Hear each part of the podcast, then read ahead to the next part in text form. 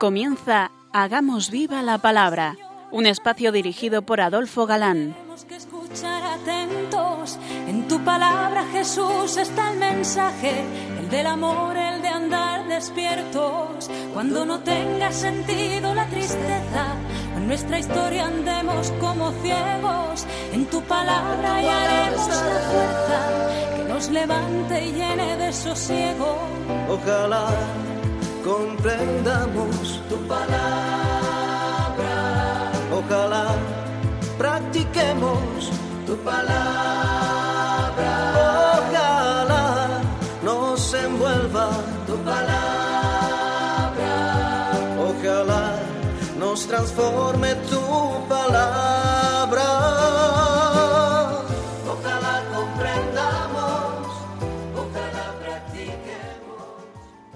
Hola, queridos amigos. Un día más en un nuevo programa fieles a nuestra cita quincenal. Nos acercamos como siempre a la palabra de Dios, buscando en vuestra compañía su fuerza para nuestra vida, pues sabemos que la palabra es viva y eficaz, que trasciende el tiempo, que está siempre de actualidad y siempre útil para el creyente.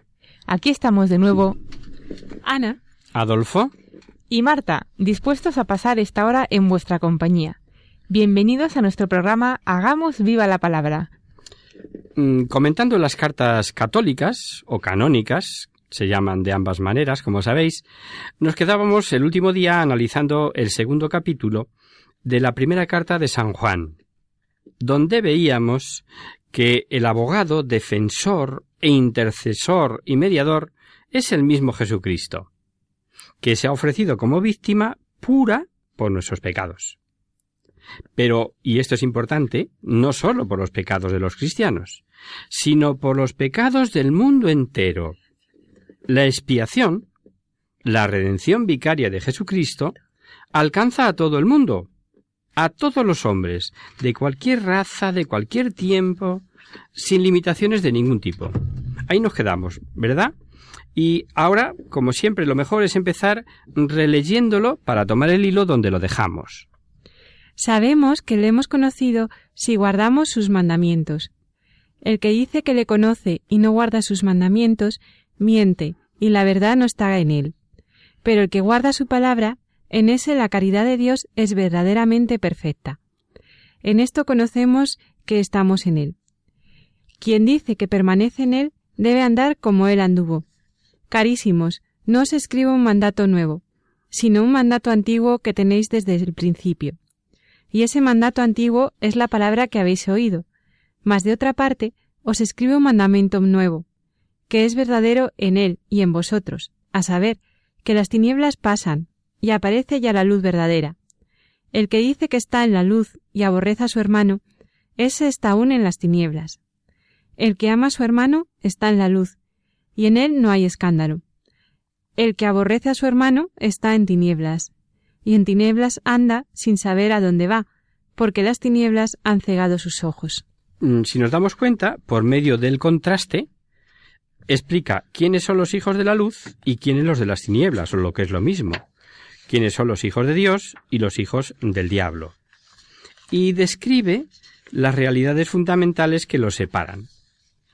Eh, para ser verdaderos cristianos, no hemos de limitarnos a evitar el pecado, sino que es necesaria la práctica de los mandamientos.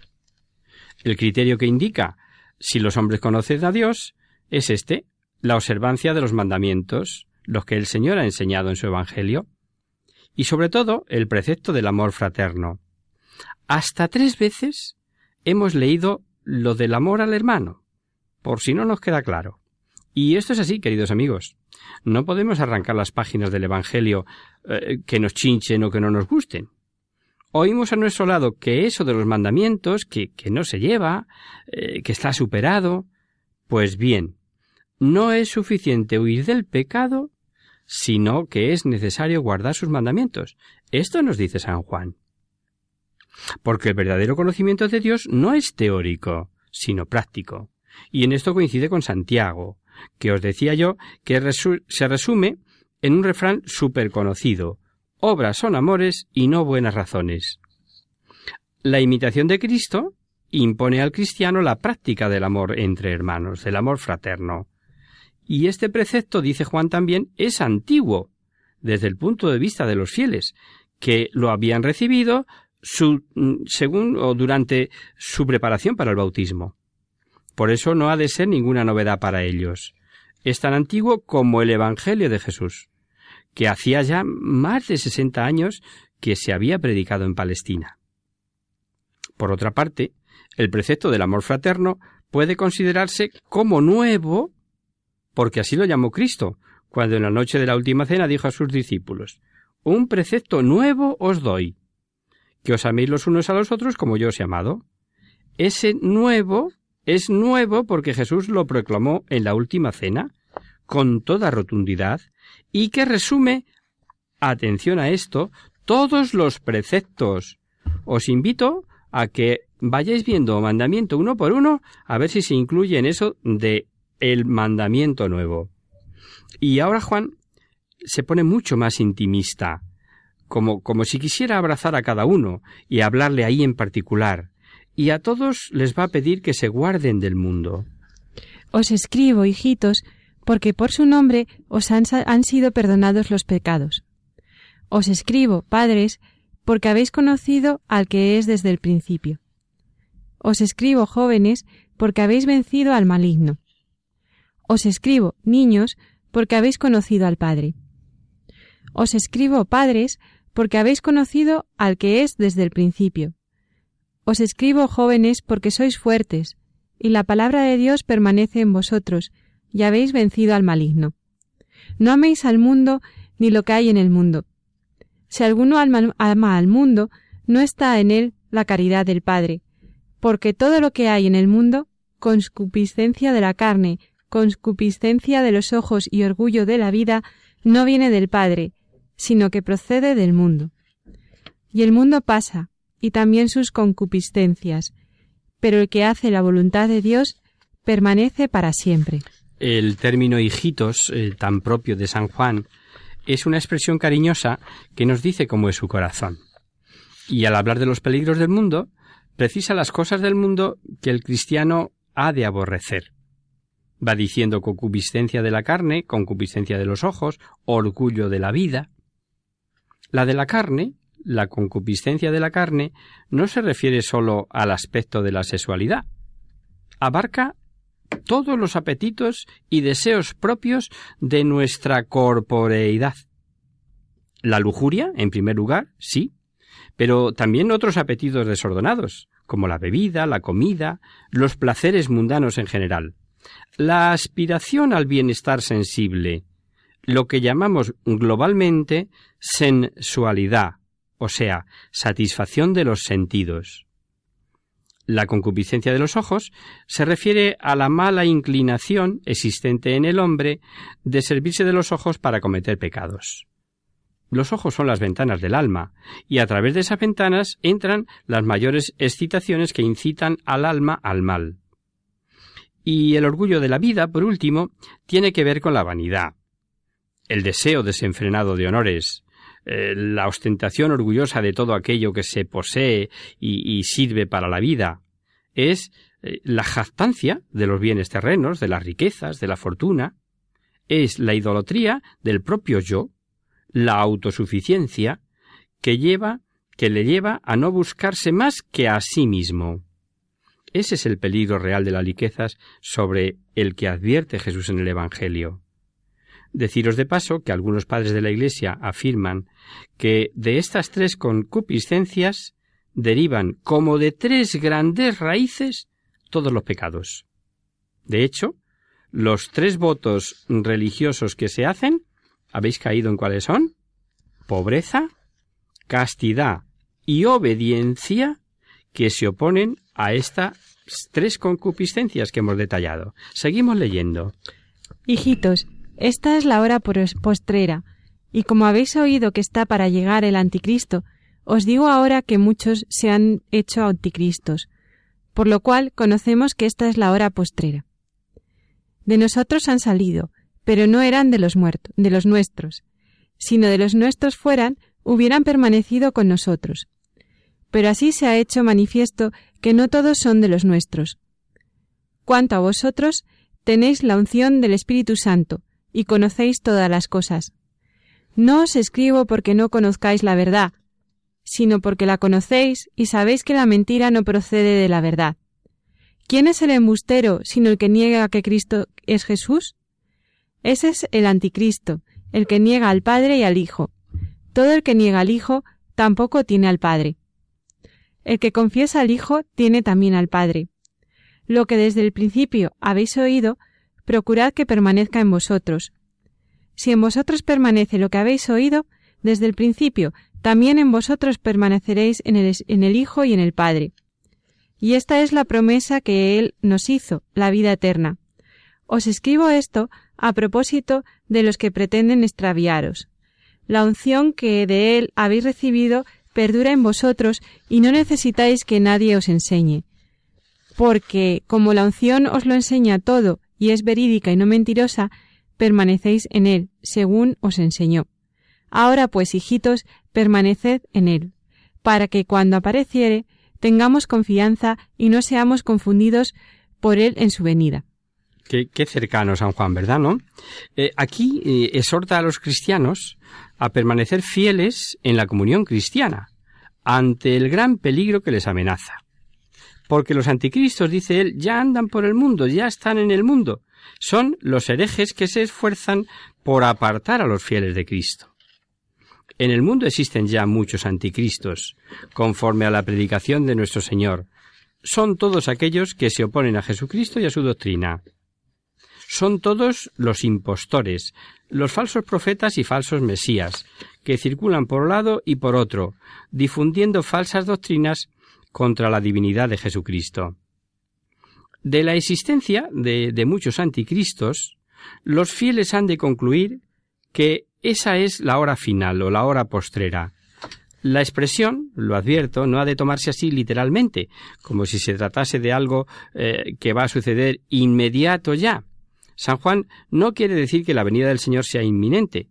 Se propone simplemente afirmar que la última fase de la historia humana, la decisiva, que existe desde la encarnación de Cristo hasta la segunda venida, ya ha comenzado. Esos son los tiempos. El motivo por el cual les invita a, permanecer en él es para estar preparados para el día de la parusía. El Señor se manifestó ya una primera vez, al venir al mundo para redimirnos. Esta primera manifestación ha sido sobre todo revelación del amor de Dios, pero habrá otra manifestación gloriosa al fin de los tiempos. Será la parusía, la segunda venida de Cristo como Señor y como juez, para dar a cada uno según sus obras. Sin embargo, en esta última manifestación, por muy terrible que sea, ojo a esto, se mostrará el amor misericordioso de Dios, que nos debe infundir confianza en esa hora suprema. La idea que tiene San Juan de la parusía es una concepción casi, casi filial, llena de confianza del juicio final. Los versículos que siguen son muy conocidos. Es la expresión de nuestra filiación de hijos de Dios más explícita. Si sabéis que Él es justo, sabed también que todo lo que Él practica, la justicia, es nacido de Él. Mirad cómo nos amó el Padre. Quiso que nos llamáramos hijos de Dios, y lo somos realmente. Si el mundo no nos reconoce, es porque no, le, no lo ha reconocido a Él.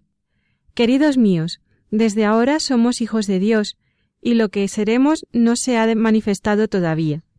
Sabemos que cuando se manifieste, seremos semejantes a Él, porque lo veremos tal cual es. Eh, dice a los fieles que ellos saben bien que Dios es justo y, y es esencialmente perfecto. Luego de ahí se deduce que el que ha nacido verdaderamente de Dios y participa mm, realmente de su vida es el que practica la justicia, el que guarda los mandamientos en definitiva. Eh, el que practica la justicia, es decir, mm, que realiza en su vida moral eh, la ley moral, pues es el que ha nacido de Dios.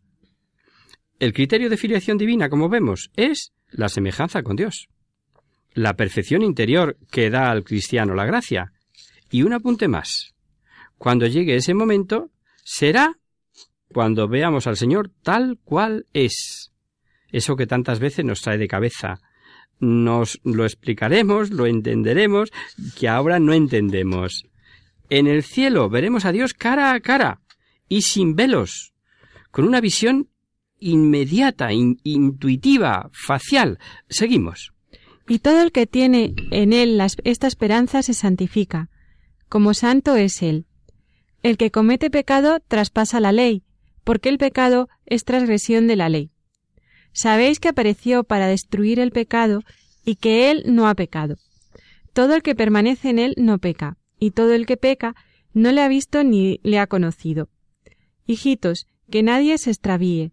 El que practica la justicia es justo, según según que él es justo. El que comete pecado, ese del diablo, porque el diablo desde el principio peca.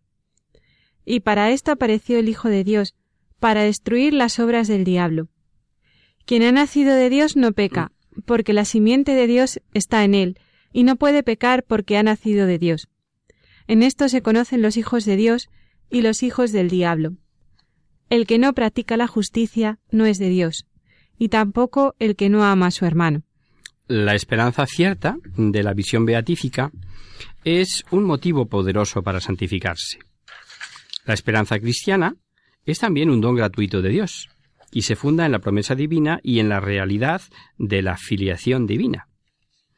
En el capítulo primero de esta misma carta nos había dicho San Juan que la sangre de Jesús es la que nos purifica de todo pecado. Aquí, en cambio, enseña que el que tiene la esperanza de la visión beatífica se purifica a sí mismo de los pecados. Sin embargo, no existe contradicción entre dos textos aunque lo aparente. Los cristianos no pueden, no podemos salvarnos sin la gracia y los méritos de Cristo. Y al mismo tiempo, nuestro esfuerzo es también necesario en la obra de nuestra propia santificación. Claro, ahí está.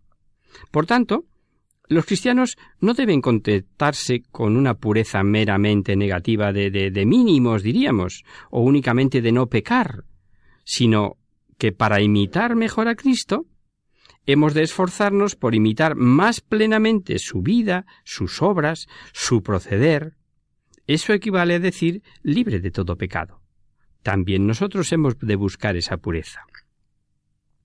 San Juan al decir todo el que permanece en él peca, esto también hay que explicarlo, no afirma la impecabilidad absoluta del cristiano ya justificado, como si de una vacuna se tratara.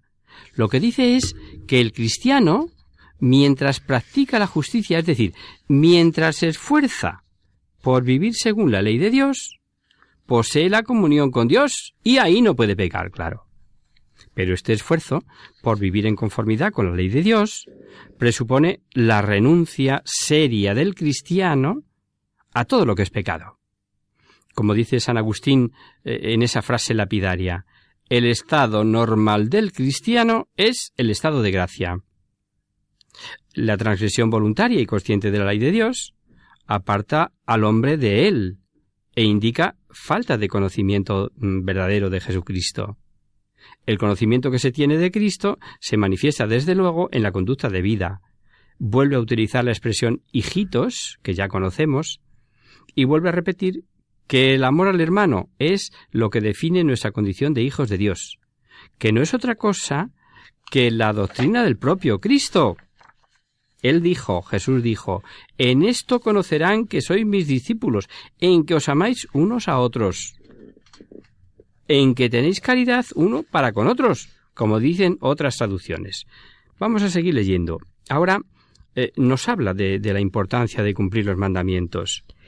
Porque este es el mensaje que desde el principio habéis oído, que nos amemos los unos a los otros. No como Caín, que inspirado del maligno mató a su hermano. ¿Y por qué lo mató? Porque sus obras eran malas y las de su hermano justas. No os maravilléis, hermanos, si el mundo os aborrece. Sabemos que hemos sido trasladados de la muerte a la vida porque amamos a los hermanos.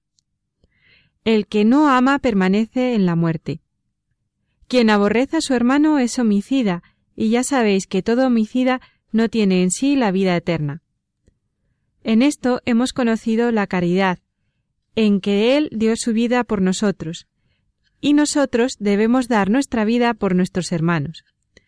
El que tuviere bienes de este mundo, y viendo a su hermano pasar necesidad, le cierra sus entrañas, ¿cómo moran en la calidad de Cristo?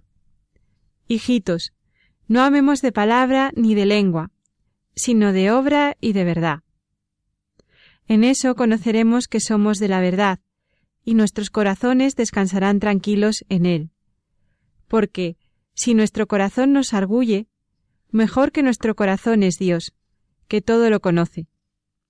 Carísimos, si el corazón no nos arguye, podemos acudir confiados a Dios, y si pedimos, recibiremos de Él, porque guardamos sus preceptos y hacemos lo que es grato en su presencia. Y su, su precepto es que creamos en el nombre de su Hijo Jesucristo y nos amemos mutuamente conforme al mandamiento que nos dio. El que, guarda sus mandamientos permanece en Dios y Dios en él. Y nosotros conocemos que permanece en nosotros por el Espíritu que nos ha dado. Lo que acabamos de escuchar, lo que nos acaba de leer Ana, está en estrecha relación con lo anterior es la alusión a la caridad con el fin de inculcar más profundamente el amor fraterno. La caridad es la que distingue a los hijos de Dios. El amor fraterno practicado por el cristiano es lo que da su tono moral, por decirlo de alguna manera. Recurre al ejemplo de los dos hermanos con dos tipos de conducta moral totalmente opuestos y que son como nuestro espejo. Uno odia, el otro ama, y esto no se elige ni comienza así de repente.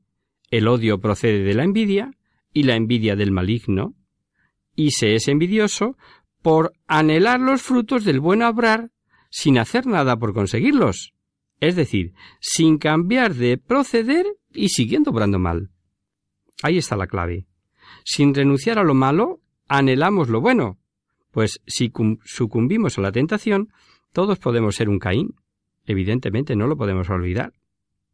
Es preciso no dejarse llevar por el mundo, dice San Juan, entendiendo obviamente por mundo las malas tentaciones, inclinaciones, todas las malas obras. Teniendo presente la historia de Caín y Abel, no hay que extrañarse que el mundo aborrezca a los cristianos. El odio pertenece a la esencia de los hombres mundanos, y es el odio el que lleva a los hombres a la perdición. Por el contrario, la condición de los cristianos es el amor, que tiene que suscitar necesariamente la envidia y el odio del mundo eh, sumido bajo el dominio del demonio. El mundo aborrece a los fieles porque sus obras son malas. En cambio, las de los fieles son buenas porque guardamos sus preceptos y hacemos lo que es grato a su presencia. No lo dice así explícitamente. Por último aclara o nos recuerda ¿Cuál es el único precepto que nos dio Cristo y que lo resume todos? Que nos amemos mutuamente y, que creamos en Él y, por supuesto, que, pidamos confiados esa gracia, que seguro que la recibimos de Él. Cuenta la tradición que eran las palabras eh, que repetía continuamente, cuando ya era muy ancianito, muy mayor, el discípulo amado, como él se autodenomina en el Evangelio. Amaos, hijitos, hijitos míos, amaos. Y es que en eso se resume todo. Juan interrumpe las reflexiones referentes a la caridad para volver a hablar de los herejes. Nosotros también interrumpimos aquí nuestra explicación para hacer un breve descanso, después del cual seguiremos ahondando en esta primera carta de San Juan.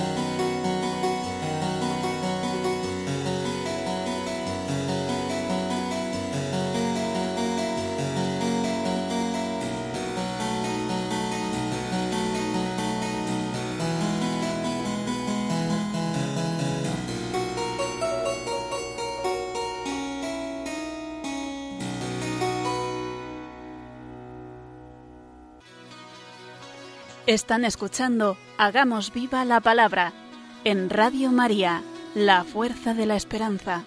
Amigos, de nuevo con vosotros después de esta breve pausa musical. Os recordamos, queridos oyentes, que sintonizáis el programa Hagamos viva la palabra.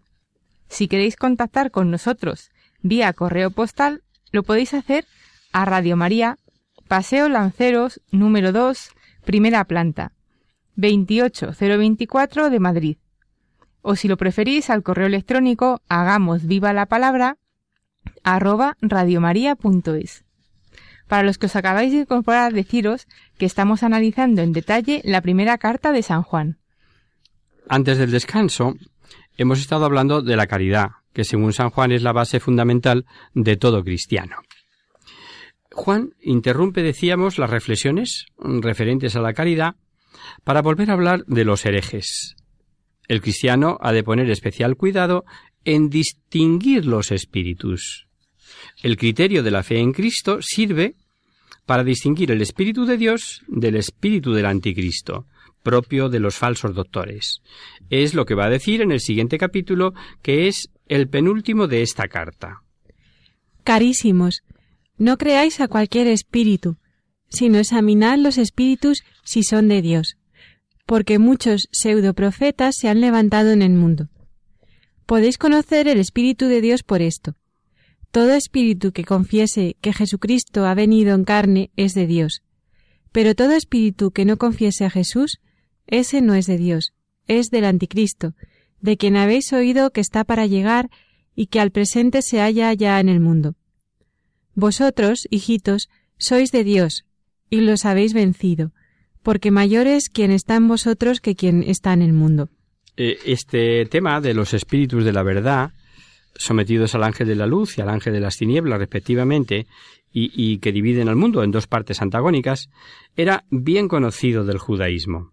Y Juan aprovecha esto, aprovecha esto para doctrar, dar doctrina clara, poniéndoles en guardia contra los falsos doctores, profetas o anticristos que andaban por todos lados, conforme lo había predicho el Señor por todas partes. Por consiguiente, los espíritus que San Juan aconseja examinar son simplemente hombres, movidos por Dios o movidos por el demonio. En la primitiva Iglesia, al abundar los carismas, no faltaban hombres perversos y hábiles que fingían tener tales dones sobrenaturales. Afirma que la profesión de fe en Jesucristo, Mesías e Hijo de Dios encarnado, es el signo por el cual conocerán a los verdaderos profetas. San Juan enseña en esta primera carta que la vida divina llega hasta el hombre a través del Hijo de Dios encarnado, y el hombre sólo la puede obtener por medio de la fe en Jesucristo. La victoria de los cristianos no procede de sus propias fuerzas, sino de la fuerza divina que obra en ellos, que es más poderosa, les dice, que el príncipe de este mundo. Dios está en los cristianos, vive y obra en ellos Mm, con un influjo inmediato y directo. La ayuda divina recibida para vencer al demonio tiene que darles confianza y al mismo tiempo sentimientos de humildad. Viene como anillo al dedo el pensamiento de San Agustín. No te ensoberbezcas, mira quién es el que vence en ti. Y seguimos escuchando a San Juan que nos dice Ellos son del mundo. Por eso hablan del mundo y el mundo les oye. Nosotros somos de Dios. El que conoce a Dios nos escucha. El que no es de Dios no nos escucha.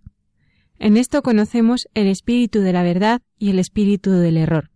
Encontramos aquí una antítesis perfecta de los pseudoprofetas y de los fieles. Los pseudoprofetas, esos falsos lectores, son del mundo porque le pertenecen, porque participan del espíritu del mundo y siguen sus inspiraciones, eh, otra vez aquí mundo está tomado en sentido peyorativo, o sea, designa a los hombres enemigos de Dios y de Jesucristo, ¿no?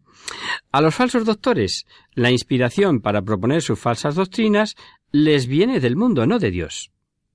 Por eso mismo, obtienen fáciles éxitos ante aquellos que pertenecen al mundo. A los mundanos les gusta eso, como es natural, oír la sabiduría del mundo. Les regalan los oídos.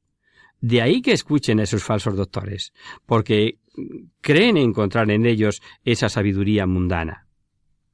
San Juan, identificándose con la jerarquía de la Iglesia y con los predicadores del Evangelio, habla en primera persona del plural, contraponiéndose a esos pseudoprofetas.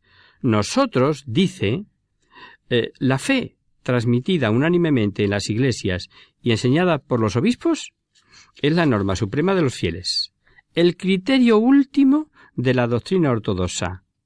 Los que la escuchan y obedecen son de Dios. Los que no la oyen no son de Dios. Y vuelve San Juan sobre el tema del amor fraternal, su argumento favorito. Exhorta a los fieles al amor recíproco, a fin de que permanezcan en la comunión con Dios. Leemos. Carísimos, amémonos unos a otros, porque la caridad procede de Dios, y todo el que ama es nacido de Dios y a Dios conoce. El que no ama no conoce a Dios, porque Dios es caridad. La caridad de Dios hacia nosotros se manifestó en que Dios envió al mundo a su Hijo unigénito, para que nosotros vivamos por él. En eso está la caridad, no en que nosotros hayamos amado a Dios, sino en que Él nos amó y envió a su Hijo, víctima expiatoria por nuestros pecados. Carísimos, si de esta manera nos amó Dios, también nosotros debemos amarnos unos a otros. A Dios nunca le vio nadie. Si nosotros nos amamos mutuamente, Dios permanece en nosotros, y su amor es en nosotros perfecto. Conocemos que permanecemos en Él y Él en nosotros, en que nos dio su Espíritu. Y hemos visto, y damos de ello testimonio, que el Padre envió a su Hijo como Salvador del mundo. Quien confiese que Jesús es el Hijo de Dios, Dios permanece en Él y Él en Dios. Y nosotros hemos conocido y creído la caridad que Dios nos tiene. Dios es caridad, y el que vive en caridad permanece en Dios, y Dios en él. La perfección del amor en nosotros se muestra en que tengamos confianza en el día del juicio, porque como es Él, así nosotros en este mundo, así somos nosotros en este mundo. En la caridad no hay temor, pues la caridad perfecta echa fuera el temor, porque el temor supone castigo, y el que teme no es perfecto en la caridad. Cuanto a nosotros, amemos a Dios porque Él nos amó primero. Si alguno dijere, amo a Dios, pero aborrece a su hermano, miente. Pues el que no ama a su hermano a quien ve, no es posible que ame a Dios a quien no ve. Y nosotros tenemos de él este precepto, que quien ama a Dios ame también a su hermano. Todo el que cree que Jesús es Cristo, ese es nacido de Dios. Y todo el que ama al que le engendró, ama al engendrado de él. Conocemos que amamos a los hijos de Dios en que amamos a Dios y cumplimos sus mandamientos. Pues esta es la caridad de Dios, que guardemos sus preceptos. Sus preceptos no son pesados, porque todo el engendrado de Dios vence al mundo, y esta es la victoria que ha vencido al mundo, nuestra fe. Largo, extenso, denso, eh, lo que nos acaba de leer Ana. Y frases muy conocidas, ¿no? Que el que no ama a su hermano a quien ve, ¿cómo es posible que ame a Dios al que no ve? ¿no? Es algo que hemos eh, oído infinidad de veces. Pues bien, queridos amigos, os lo dejamos como deberes, eh, como objeto de vuestra meditación particular. Es este final de este capítulo 4 de la primera carta de San Juan y mm, como es mm, hemos visto es denso, nos ha parecido oportuno leerle completo y merece que lo analicemos despacito, aquí lo dejamos si os parece para el próximo día.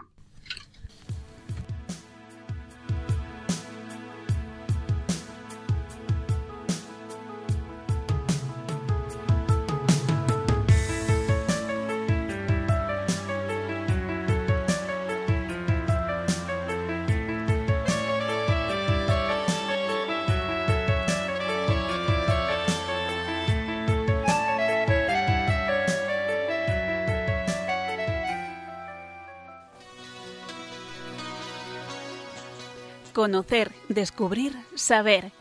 En Hagamos Viva la Palabra. Comenzamos nuestro espacio de conocer, descubrir, saber, y hoy vamos a dar una respuesta a una oyente riojana. Nos escribe Charo desde Logroño, un correo muy simpático en el que nos pide aclaración sobre horóscopos y adivinaciones. Queridos amigos Adolfo y demás personas del equipo, supongo que puedo tutearos como hacéis vosotros conmigo en cada programa de Hagamos viva la palabra, y que espero siempre con interés.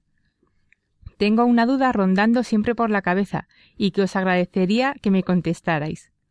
Tengo ascendencia gallega y desde niña he oído hablar de meigas, de adivinaciones y de otras cosas por el estilo.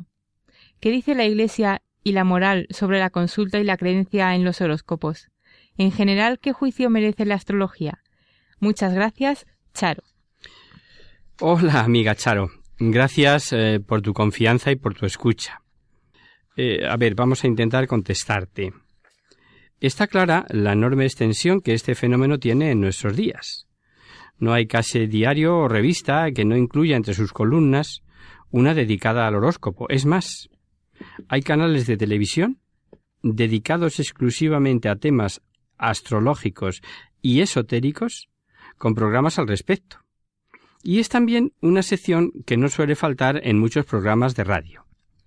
La literatura sobre el tema es muy grande y también los horoscoperos, por mencionarlos de un modo global, tanto hombres como mujeres, se presentan como profesores, licenciados en ciencias ocultas, especialistas en ciencias parapsicológicas. Eh, se puede comprobar con frecuencia que gran parte de nuestros contemporáneos, si no consultan sus respectivos horóscopos convencidos de su actitud, lo hacen al menos concediéndoles el privilegio de la duda. No es que yo crea en el horóscopo, a ver si me entiendes. Bueno, pero algo de verdad deben tener. Y hay veces que aciertan. Y otros, guiados por cierto fatalismo supersticioso, uh, me lío, ¿eh? Por cierto fatalismo supersticioso, piensan que permanecer totalmente incrédulos ante las predicciones del horóscopo puede traerles mala suerte y de hecho encuentran una especie de consuelo cuando leen allí pronosticado cosas como se va a iniciar para usted una nueva etapa. Pronto hallará anheladas respuestas a sus inquietudes. Aproveche el momento, sobre todo el financiero. La relación con los socios y con su pareja es muy buena, etcétera, etcétera. Los hombres, para vivir, necesitamos esperanza. Necesitamos la esperanza. Y cuando el hombre pierde la que nace de la fe verdadera, está dispuesto a creer al primero que les prometa un venturoso porvenir. ¿Qué podemos decir de esto? El horóscopo procede de la antigua astrología, no de la astrología natural, que es la madre de la actual astronomía, sino de la astrología judiciaria, que se empeñaba en descubrir la influencia de los astros sobre el destino de los hombres y de las cosas. En este sentido, hay que colocarlo dentro del fenómeno más amplio de las artes adivinatorias, puesto que, como su propio nombre indica, horoscopeo, examinar las horas, el horóscopo designaba originariamente la observación que los astrólogos hacían del estado del cielo en el momento del nacimiento de un hombre, pretendiendo con ello adivinar los sucesos futuros de su vida. Para mayor exactitud, el horóscopo designa el mapa con la posición de los planetas en un instante dado y su relación con el Sol y la Tierra. Por derivación se llama también horóscopo a las predicciones que pretenden sacarse de tal observación. En todos los tiempos, el hombre ha sentido interés por conocer el porvenir, y en los tiempos de decadencia religiosa y moral como el actual, ese interés se ha transformado en obsesión. Es verdad, y nadie podrá negarlo, que los astros ejercen algún tipo de influencia sobre las realidades del mundo, incluido el hombre. ¿Quién no nota los efectos que producen los cambios de las estaciones o las condiciones meteorológicas?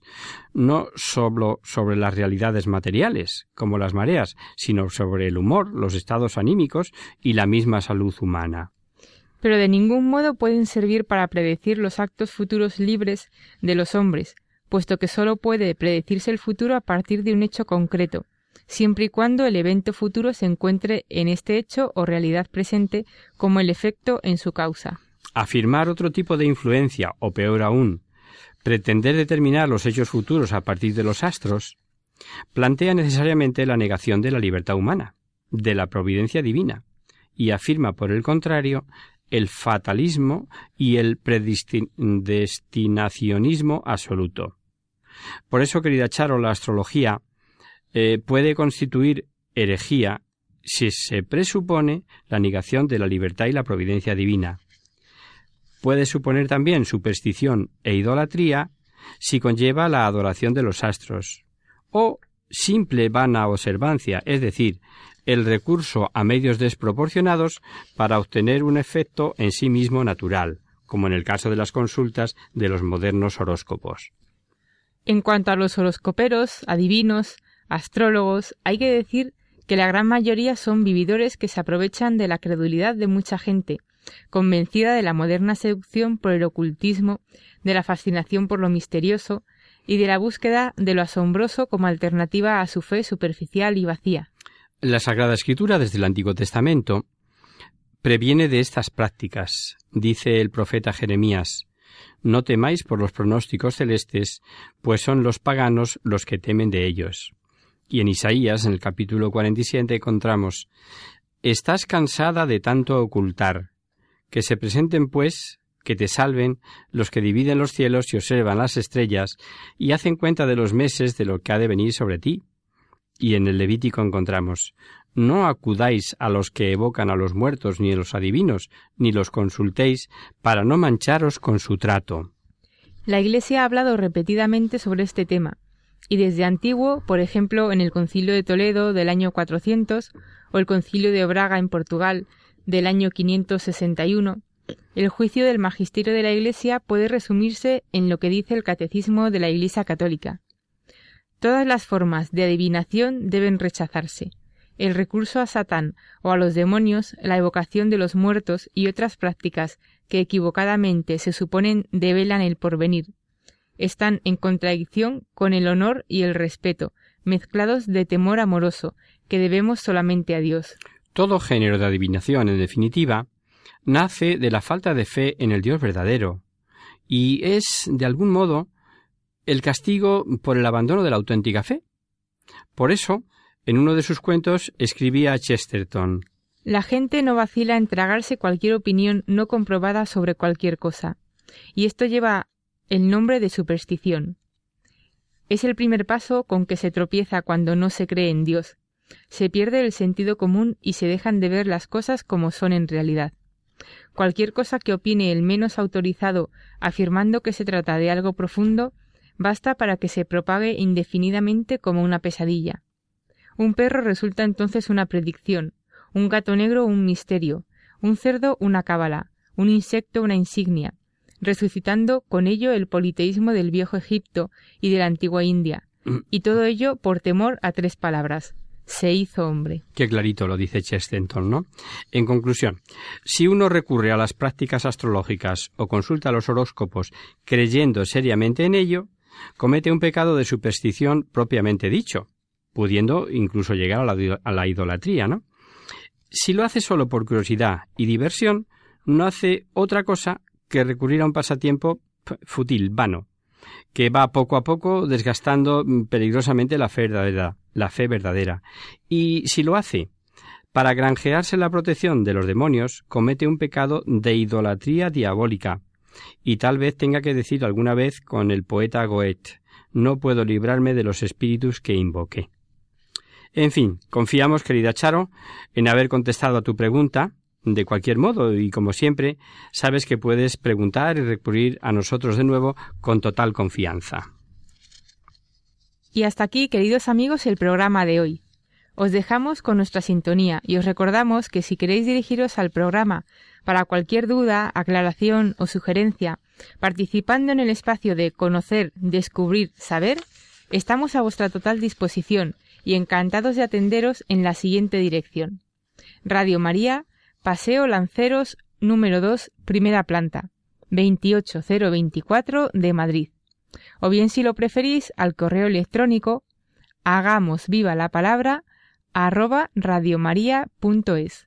El próximo miércoles, como sabéis, está el programa que alterna con nosotros, La Tierra Prometida.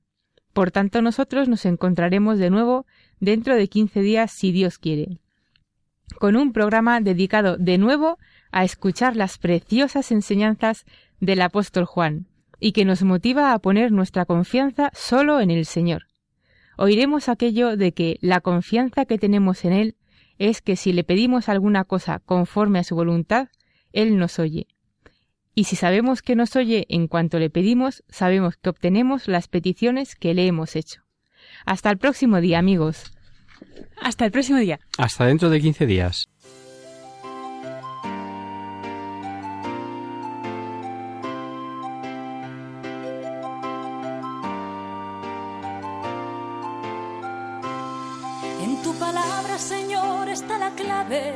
Solo tenemos que escuchar atentos. En tu palabra, Jesús, está el mensaje. El del amor, el de andar despiertos. Cuando no tenga sentido la tristeza. Finaliza así en Radio María, Hagamos viva la palabra, un espacio que ha dirigido Adolfo Galán. Ojalá comprendamos tu palabra.